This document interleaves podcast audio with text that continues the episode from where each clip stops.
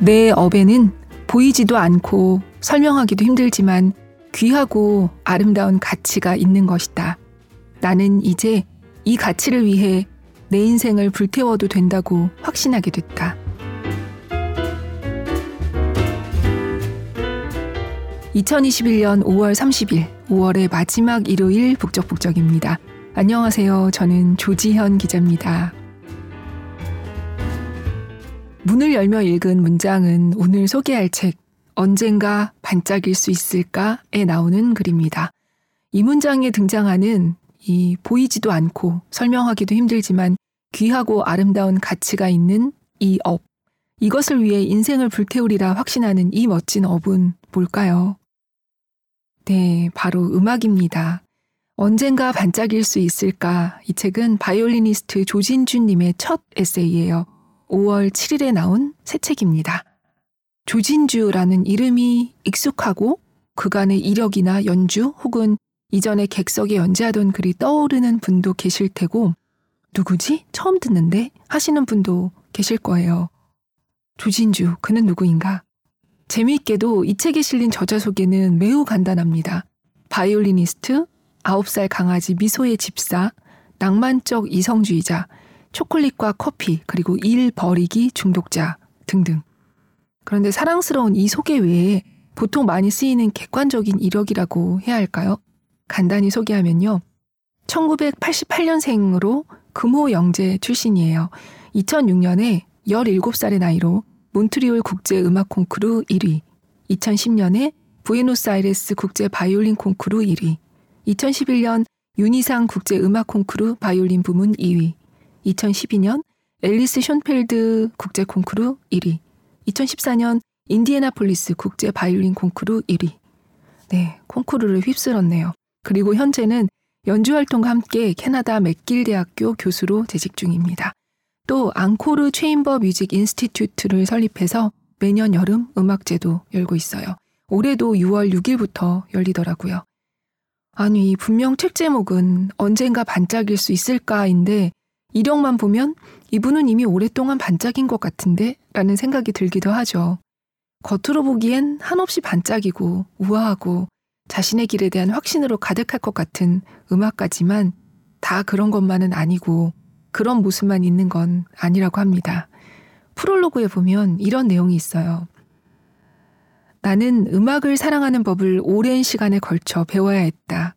음악을 사랑한다는 게 무슨 느낌인지, 무슨 뜻인지 알아가는 과정은 사람을 사랑하게 되는 과정과 마찬가지로 때로 많은 아픔을 동반했다.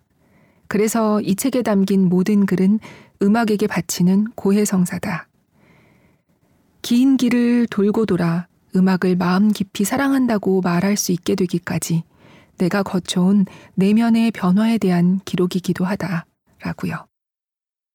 이 책에는 객석에 앉아 있던 음악을 듣기만 하던 우리가 미처 몰랐던 그런 연주자의 고되고 흔들리고 위축되고 질투하고 스스로에게 실망하고 그리고 다시 일어나는 시간들이 놀랍게도 꾸밈없이 담겨 있습니다.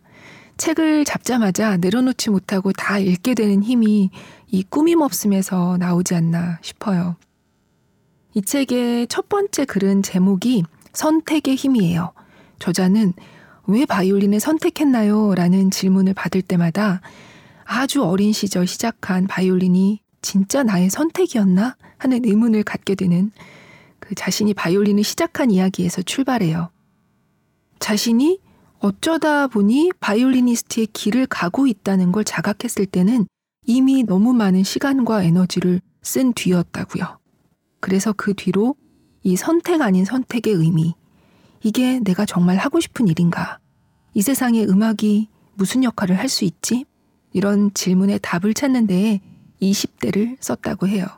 그제서야 음악을 평생 해도 괜찮겠다. 이런 생각을 했다고 합니다. 책 제목인 언젠가 반짝일 수 있을까? 이건 책 속에 나오는 글의 제목인데요. 역시 책 제목으로 쓰였을 만큼 이 글은 아주 인상적이에요. 자신감이 박살나는 상황, 그리고 경쟁과 질투, 그 속에서 자유로워지려는 몸부림이 담겨 있어요. 그 중에서 오늘은 딱 한 장만 읽어볼게요. 낭독을 허락해주신 보마트 프로젝트에 감사드립니다.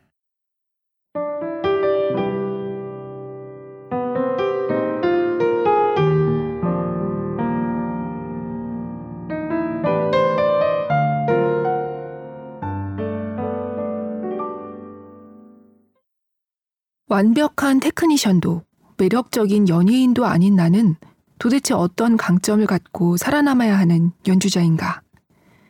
한창 연주자의 길을 꿈꿀 때는 30대 초반 연주자라면 이 정도 커리어는 돼야 한다는 그림이 있었다. 그때 꿈꾸던 그림에 한참 미치지 못하는 현실을 보고 있으면 그런 상상이 참 허무맹랑하고 미성숙한 거였다고 생각하면서도 왠지 씁쓸한 마음을 지울 수가 없다.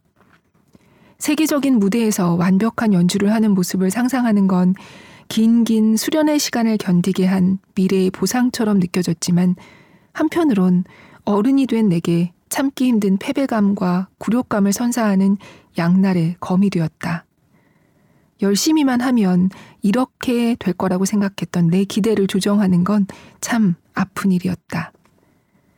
감당할 수 없는 질투심을 느낄 때면 정말이지 속에서 열불이 난다. 피가 펄펄 끓고 내장이 타들어가는 것 같다. 가슴이 쿵쾅거리고 구역질이 날 것 같기도 하다.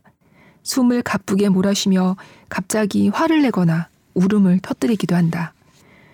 강력한 질투는 몸으로 느낄 수 있을 것처럼 아프다. 그런데 이 불은 오로지 내 안의 것만 태운다.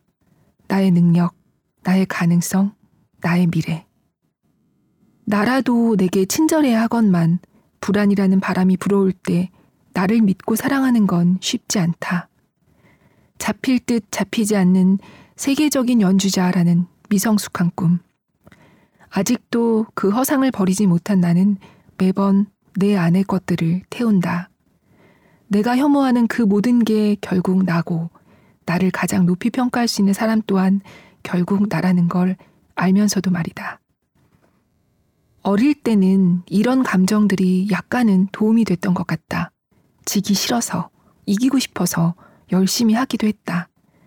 하지만 지기 싫어하는 마음이란 결국 세상을 수직적으로 보는 내 한계를 드러낼 뿐이다. 틀린 게 아니라 다른 거라는 걸 진심으로 인정하지 못하는 내 편협한 생각과 마음을 다듬고 수련해 더 성숙한 방향으로 발전하지 못한다면 가장 손해를 보는 건 나 자신이다. 다른 이들을 비난하는 마음은 결국 나를 향한 화살이 되어 돌아온다. 우리는 모두 자신이 할 수 있는 최대치를 살려 세상에서 인정받기 위해 최선을 다해 살고 있을 뿐이니 나와 다른 방법으로 노력하는 사람 또한 진정으로 인정해야 한다.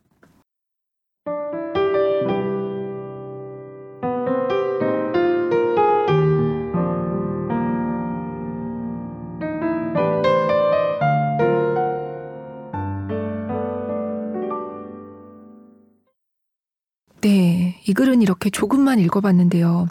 책으로 이 글 전체를 읽어보셨으면 해요. 이 책 에필로그에 이런 얘기가 있어요. 이 책을 쓰며 음악을 사랑하는 나의 마음을 담아내려 했다. 최대한 가감 없이 나의 가장 창피하고 부끄러운 욕망까지 포함해서 내 약점을 드러내는 두려움을 이겨냈을 때 비로소 가장 진실된 경험들을 공유할 수 있을 거라고 생각했다라고요. 밖에서 보이는 것과 스스로 내가 빛을 잃었다고 생각하는 순간은 다르다는 얘기도 조진주님 인터뷰에서 들었습니다.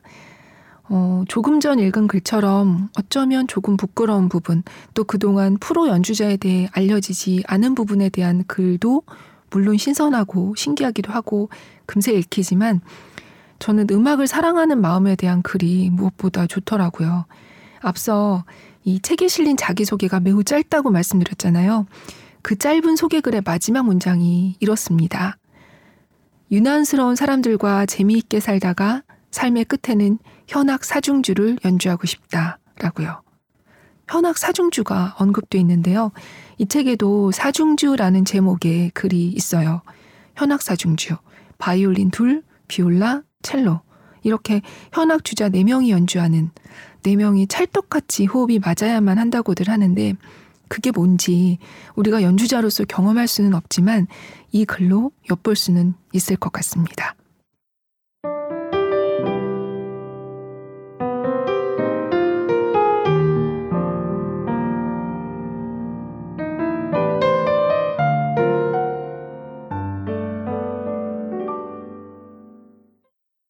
사중주 앉은 채로 무대를 맞으면 새삼 객석이 참 가깝다고 느낀다.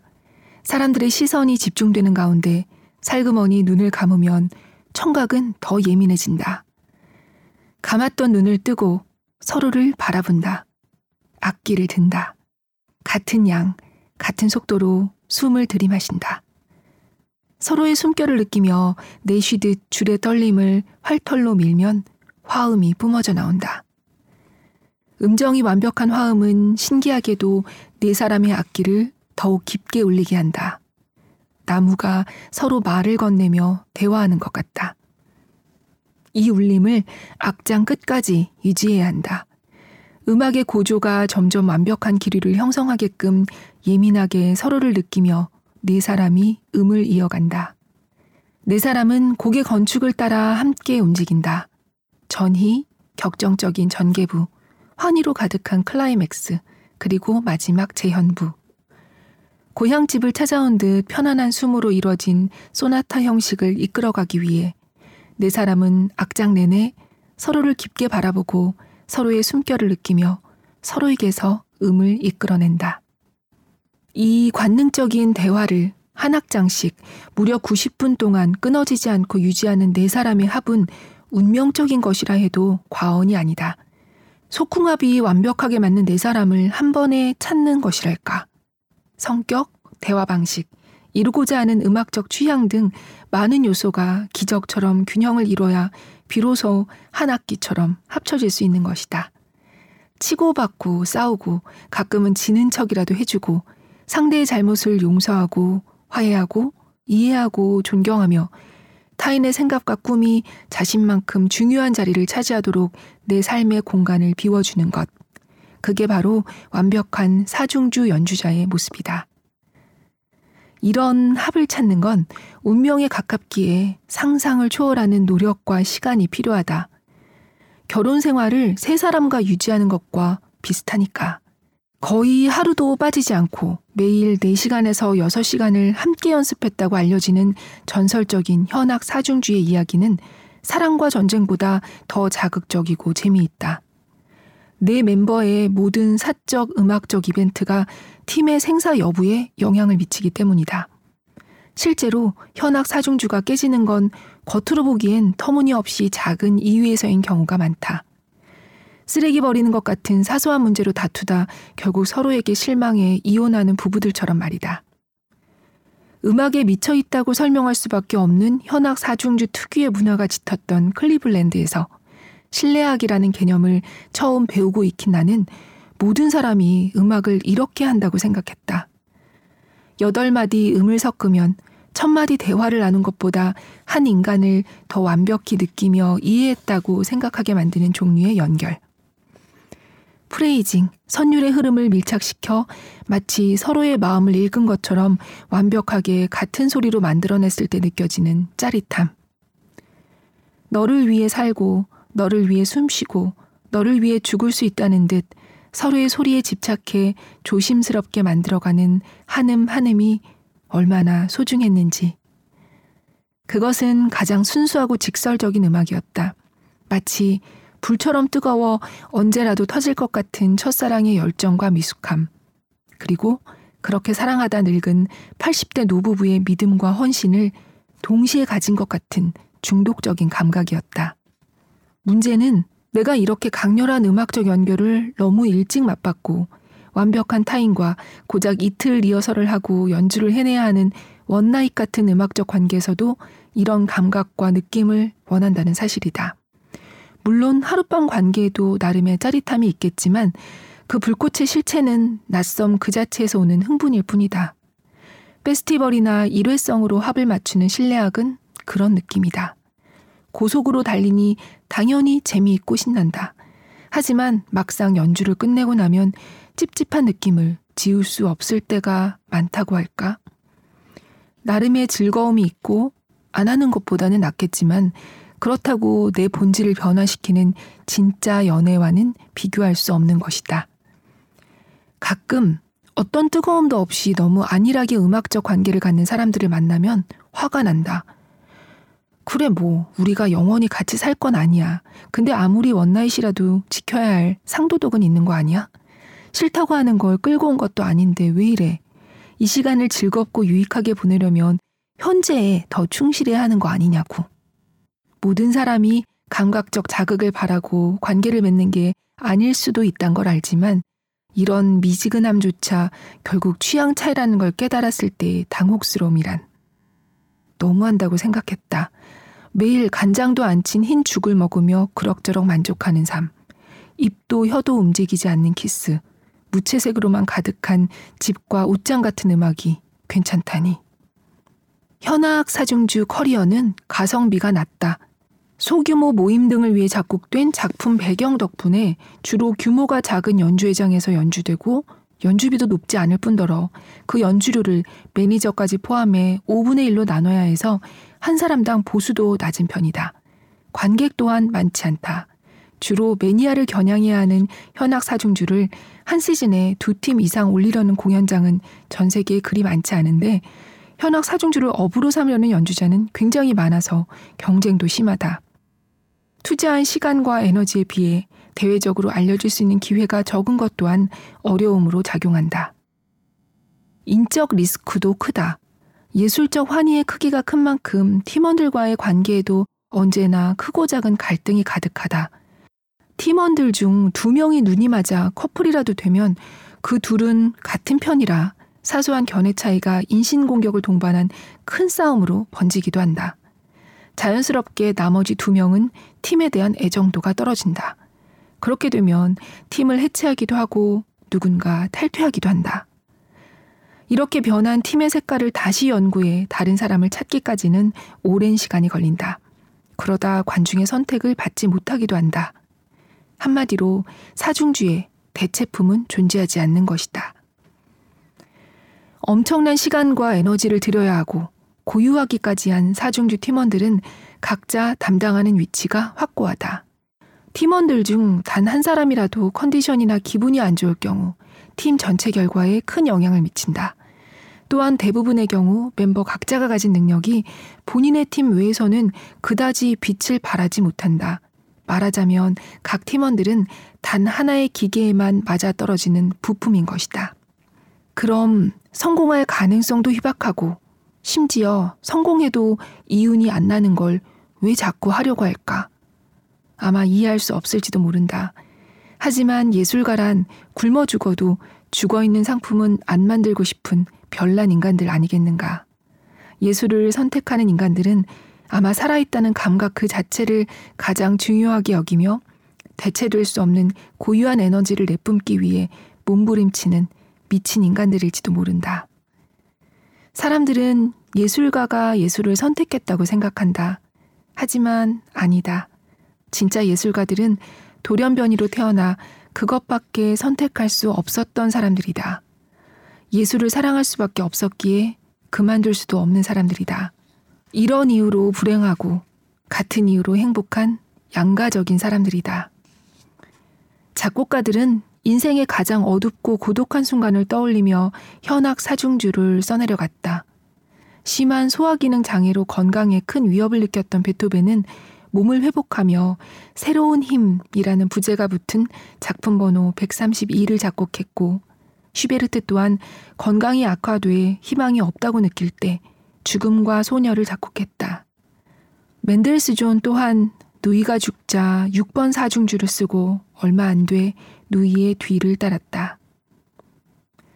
현악 사중주라는 형식은 작곡가 내면의 음악을 정화시키고 또 정화시키도록 강요한다. 음악에서 가장 본질적인 기둥이 되는 네 개의 음만으로 단선율 네 개를 남겨야 하는 화성적 특징을 가졌기 때문이다. 작곡가가 현악 사중주를 쓴다는 건 심연의 가장 깊은 곳으로 빠져들어 자기 자신에게 도전하고 또 정복했다는 상징적 의미였다. 이른 나이에 스펀지처럼 현악 사중주의 정신을 몸과 마음으로 흡수한 나는 그들의 고뇌와 질문들을 그대로 이어받았다. 현악 사중주를 연주할 때만은 심장을 몸 밖으로 내놓은 것처럼 나 자신을 노출시켜 가장 취약한 상태로 만들 의무가 있다. 가감 없이 어떤 거짓도 없이 음악을 대할 역사적 직무인 것이다. 아이처럼 순수하고 연약한 상태가 되어 타인들, 즉 나머지 세 사람에게 내 모든 걸 보여주는 순간 가장 내밀한 음악적 표현인 현악 사중주는 하나의 소리가 된다. 그래서인지 현악 사중주는 애달프고 슬프다. 의도하지 않았는데 내 모든 감정이 활짝 열려 노출되는 것 같아 감당이 잘 안 된다. 들을 때도 연주할 때도 마찬가지다. 어쩔 때는 열려버린 감정들이 잘 추슬러지지 않아서 한동안은 피하게 되기도 한다. 그런데 너무 외로워 견딜 수 없을 때 현악사중지는 나도 모르게 고독의 가장자리로 스며든다. 거기서 가만히 머무르다 어느새 슬픔과 고독을 환희로 승화해 휘발시킨다. 오랜 친구가 아무 말 없이 내 손을 슬며시 잡은 듯 따뜻하고 부드러운 촉감이 나를 감싼다. 사중주를 듣고 연주한다는 건 영혼이 정화되는 경험이다. 네 마음을 알아. 난 너의 모든 슬픔을 함께 느끼고 있어. 결국 지나갈 거야. 이렇게 속삭여주는 현악 사중주를 사랑한다.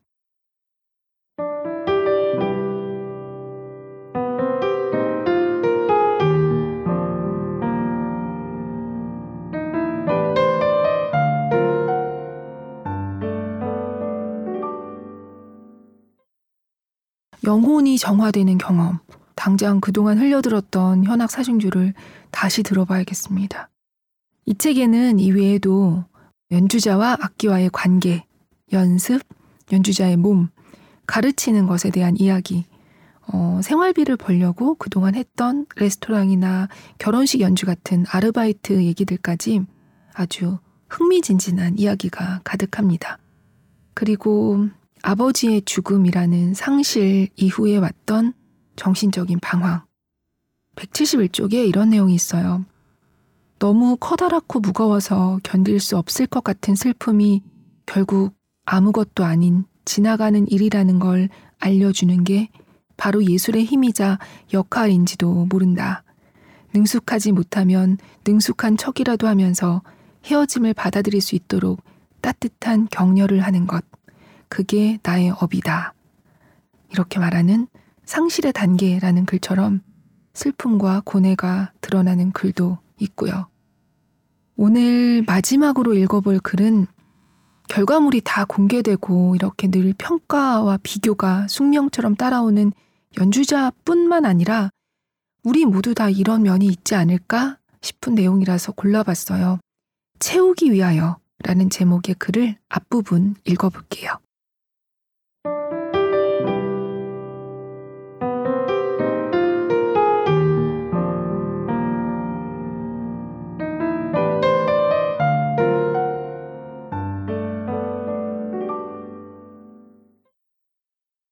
채우기 위하여 창작자의 주요 업무는 내면에 모아둔 예술적 아이디어들을 실타래처럼 엮어내어 다시 토해내는 것이다. 하지만 조심하지 않으면 내 것이 과하게 새어나와 전부 버려질 수 있다. 그렇기 때문에 재고가 바닥나기 전에 미리미리 충전해줘야 한다. 비워진 만큼 채워넣지 않으면 마치 텅 비어버린 것 같은 허탈감을 느끼기 쉽다. 내면의 것이 모두 비워지면 정신은 연약하고 위험한 상태가 된다. 불안감과 두려움, 그리고 우울감이 비워진 자리를 차지하기 때문이다. 단순한 체력적 에너지 방전과는 다르다. 내 안의 아이디어들이 모두 고갈되면 엄청 열심히 일했는데 마치 창고에 곡식이 하나도 없는 것 같다. 그럴 때 이게 뭐지? 싶은 허무함과 허탈감이 나를 덮친다. 그 시기를 버티고 참아내며 다시 내면을 채워나가는 건 굉장히 힘들었다. 이런 감정이나 정신 상태는 설명하기가 어렵고 타인이 공감하기도 쉽지 않아 도움을 청하기조차 쉽지 않기 때문이다. 하지만 또 내 안의 것을 아끼겠다고 어느 것도 소비하지 않다 보면 그것들은 고인물이 된다. 움직임을 잃고 빛 또한 잃는다. 이런 안일함은 특유의 중독성이 있어서 어느새 내가 사랑하는 일들을 망각하게 한다. 안정감은 소중하지만 마냥 즐기면 안 된다. 아무런 위험 없이 특별한 순간을 만들 수는 없으니까. 그래서인지 안전한 환경에서 좋은 교육을 받은 예술가 지망생들 중 몇몇은 어느 정도 커리어를 쌓다가 갑자기 도태되기도 한다. 예술적 행위는 나 자신이라는 그릇을 끊임없이 채웠다 비웠다 하며 스스로를 넘어서는 큰 관점을 만들어내는 것이다. 편안한 상태를 유지하려는 보수적인 태도는 예술가에겐 여러모로 독 같은 것인지도 모른다. 흔히 힐링이라 불리는 행위들로 나를 채우기도 한다.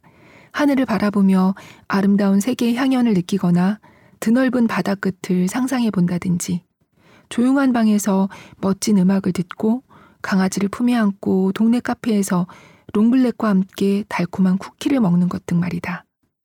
잠을 실컷 자거나 환기를 시키고 대청소를 한 뒤 노을을 보며 따뜻한 차를 마시고 옷장 정리를 하는 것도 위로가 된다. 시간이 좀 더 있다면 인스타그램에서 본 공방에 가 예쁜 카드와 공예품을 사고 공간과 맛 모두 섬세하게 배려한 카페를 찾아 나설 수도 있다. 마음이 맞는 사람과 짧은 여행을 다녀오는 것도 일상을 환기시키고 내면을 채우는 좋은 방법일 거다. 하지만 그저 지친 것을 넘어 내 안의 예술적 에너지가 모조리 소진됐다고 느낄 때는 어떻게 해야 할까? 무력감과 함께 자존감이 떨어질 때는 아름답고 따뜻한 종류의 위안을 내 안으로 들이는 게 참 힘이 든다. 이럴 때는 특단의 조치로 가장 낯선 경험을 찾아 나선다. 도저히 무슨 말인지 모르겠는 책을 읽기도 하고 미간이 잔뜩 찌푸려질 정도로 이해가 안 되는 전위적인 전시를 본다. 관심 있었던 안무가의 공연을 보고 잘 모르는 감독의 영화를 본다. 이렇게 내 속을 다시 채워 넣는다. 타인이 자신의 내면을 연소해 세상에 내보인 결과물로 나도 다시 연소해버릴 용기와 용감을 되찾는 게 정말 아이러니하지만 잘 만들어진 작품의 힘이 강력한 건 세상에 오로지 나와 그 작품 딱 두 가지밖에 없는 것처럼 느끼게 하기 때문이다. 작품은 경험자를 흡입해 고유의 세계로 끌어들인 다음 경험자에게 가장 본질적인 질문을 한다.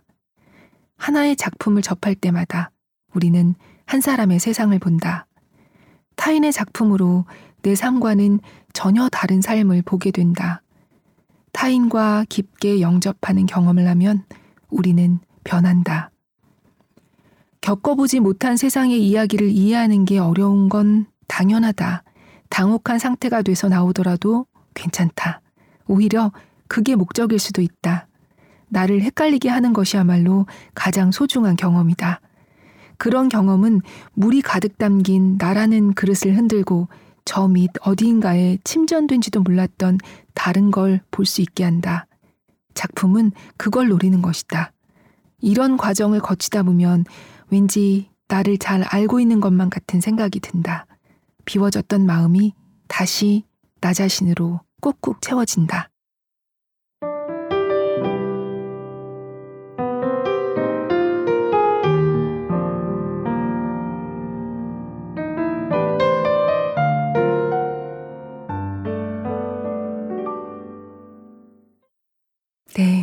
그래서 저자는 책을 읽고 락 페스티벌에 갑니다.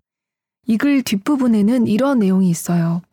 강력한 작품을 만났을 때 우리는 거대한 자연 경관을 마주했을 때처럼 행동을 멈추게 된다고요. 그리고 예술은 이 경이로운 순간을 인공적으로 창작하는 행위라고 썼어요. 이렇게 채워진 사람은 힘이 생기고 행동력을 얻게 되고 무엇보다 스스로를 설득할 수 있는 용기가 생긴다고요. 우리 모두가 주변에 프로 연주자를 친구로 두고 있진 않잖아요. 이 책을 다 읽고 나면 왠지 저 멀리에 좀 친해진 것 같은 음악가 한 명이 생긴 느낌을 받게 돼요. 책 에필로그에서 글 쓰는 연주자라는 꿈이 이루어진 것 같아 뿌듯하기도 하지만 미숙한 표현 때문에 누군가 얼굴 찌푸리지 않을까 걱정도 된다. 그럼에도 의리를 저버리지 않고 끝까지 읽어준 독자분들께 사랑과 감사의 인사를 표하며 이 글을 맺는다. 라고 되어 있는데요. 의리를 저버리지 않고라니요. 너무 재밌어요. 우리가 또 좀 의리 있는 독자죠.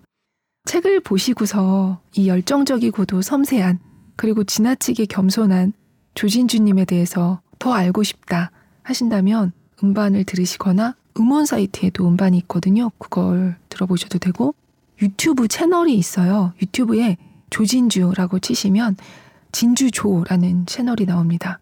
책이나 음반이나 연주장에서 다 볼 수 없는 너무 유쾌하고 매력적인 사람을 만나실 수 있을 거예요. 과거 연주 동영상도 여기 꽤 올려져 있으니까 들어보시는 것도 추천드립니다. 올가을에 새 음반도 나온다고 해요. 기대하고 있겠습니다. 오늘도 북적북적 들어주셔서 감사합니다. 뭔가 꽉 찬 시간이었으면 좋겠어요.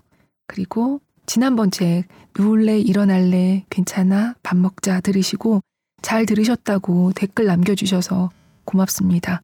댓글은 늘 생각하시는 것 이상의 큰 힘이 된답니다. 오늘도 밑줄 친 책 속 문장 들려드리면서 저는 이만 인사드릴게요. 적당히 느리고 평화로운 일요일 보내시고요. 기대로 가득한 한 주 시작하세요. 안녕히 계십시오.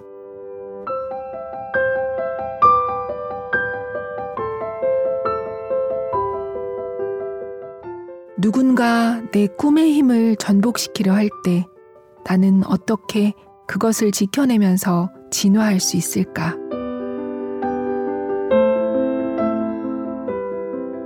나는 몸과 마음과 영혼을 다해 고전 음악을 사랑한다. 만약 붙잡을 수 없는 게 시간이고 흐르는 게 인생이라면 소리와 음악의 유한함이 생명과 비슷하다고 느낀다.